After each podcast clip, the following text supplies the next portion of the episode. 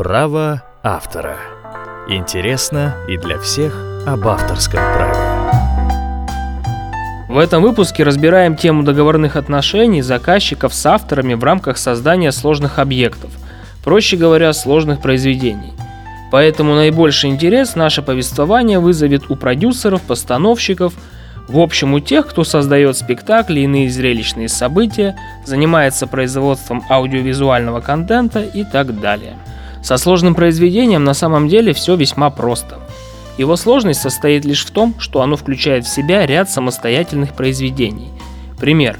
Мы делаем мюзикл. Это сложное произведение, которое содержит такие результаты творческого труда, как сценарий, музыкальные композиции, декорации, костюмы, возможно, некие световые решения. Могут быть включены и другие составляющие, представляющие собой отдельные произведения. У любого такого произведения есть авторы, композиторы, художники, сценаристы, каждый из которых изначально, в силу создания произведения, является не только автором, но и правообладателем на созданный своими силами результат интеллектуальной деятельности. Больше скажу, авторы, как правило, очень ценят собственный труд и в обиду свою детище не дадут, а обидеть художника, как известно, может каждый.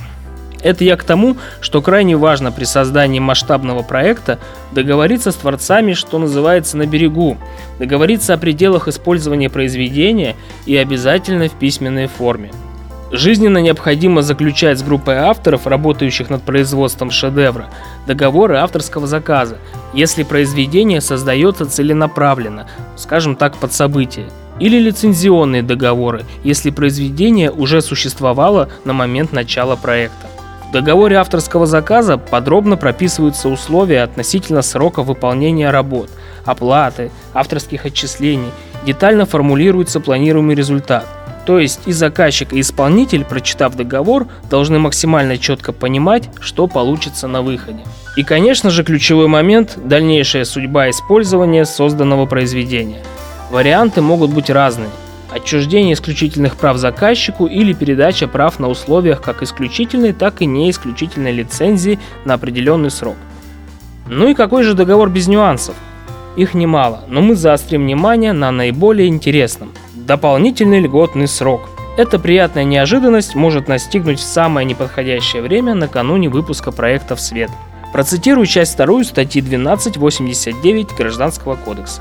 В случае, когда срок исполнения договора авторского заказа наступил, автору при необходимости и при наличии уважительных причин для завершения создания произведения предоставляется дополнительный льготный срок продолжительностью в одну четвертую часть срока, установленного для исполнения договора.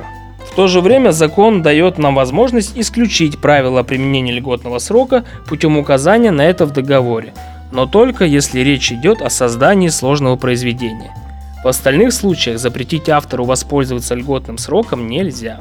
Если вы надумали использовать в рамках своего проекта уже обнародованное произведение, поторопитесь выйти на переговоры с правообладателем и получить разрешение, заключив лицензионный договор.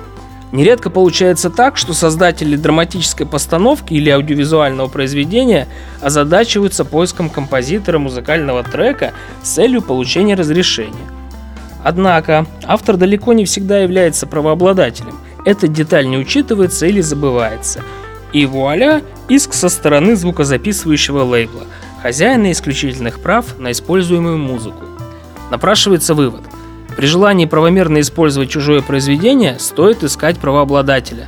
Автора достаточно указать в титрах или на афише, а с правообладателем следует заключить лицензионное соглашение, где на условиях простой неисключительной или же исключительной лицензии договариваться о сумме, порядке и пределах использования произведения. Не пренебрегайте заключением договора авторского заказа или лицензионного соглашения при создании сложного произведения. Очевидно, отсутствие соглашения дает возможность правообладателю подать в суд и взыскать с ответчика приличную компенсацию за незаконное использование произведения. Никакое честное слово или «мы же столько лет знаем друг друга» не дает гарантий. Только качественный договор, он регулирует и дисциплинирует деловые отношения. С вами был Борис Кузнецов.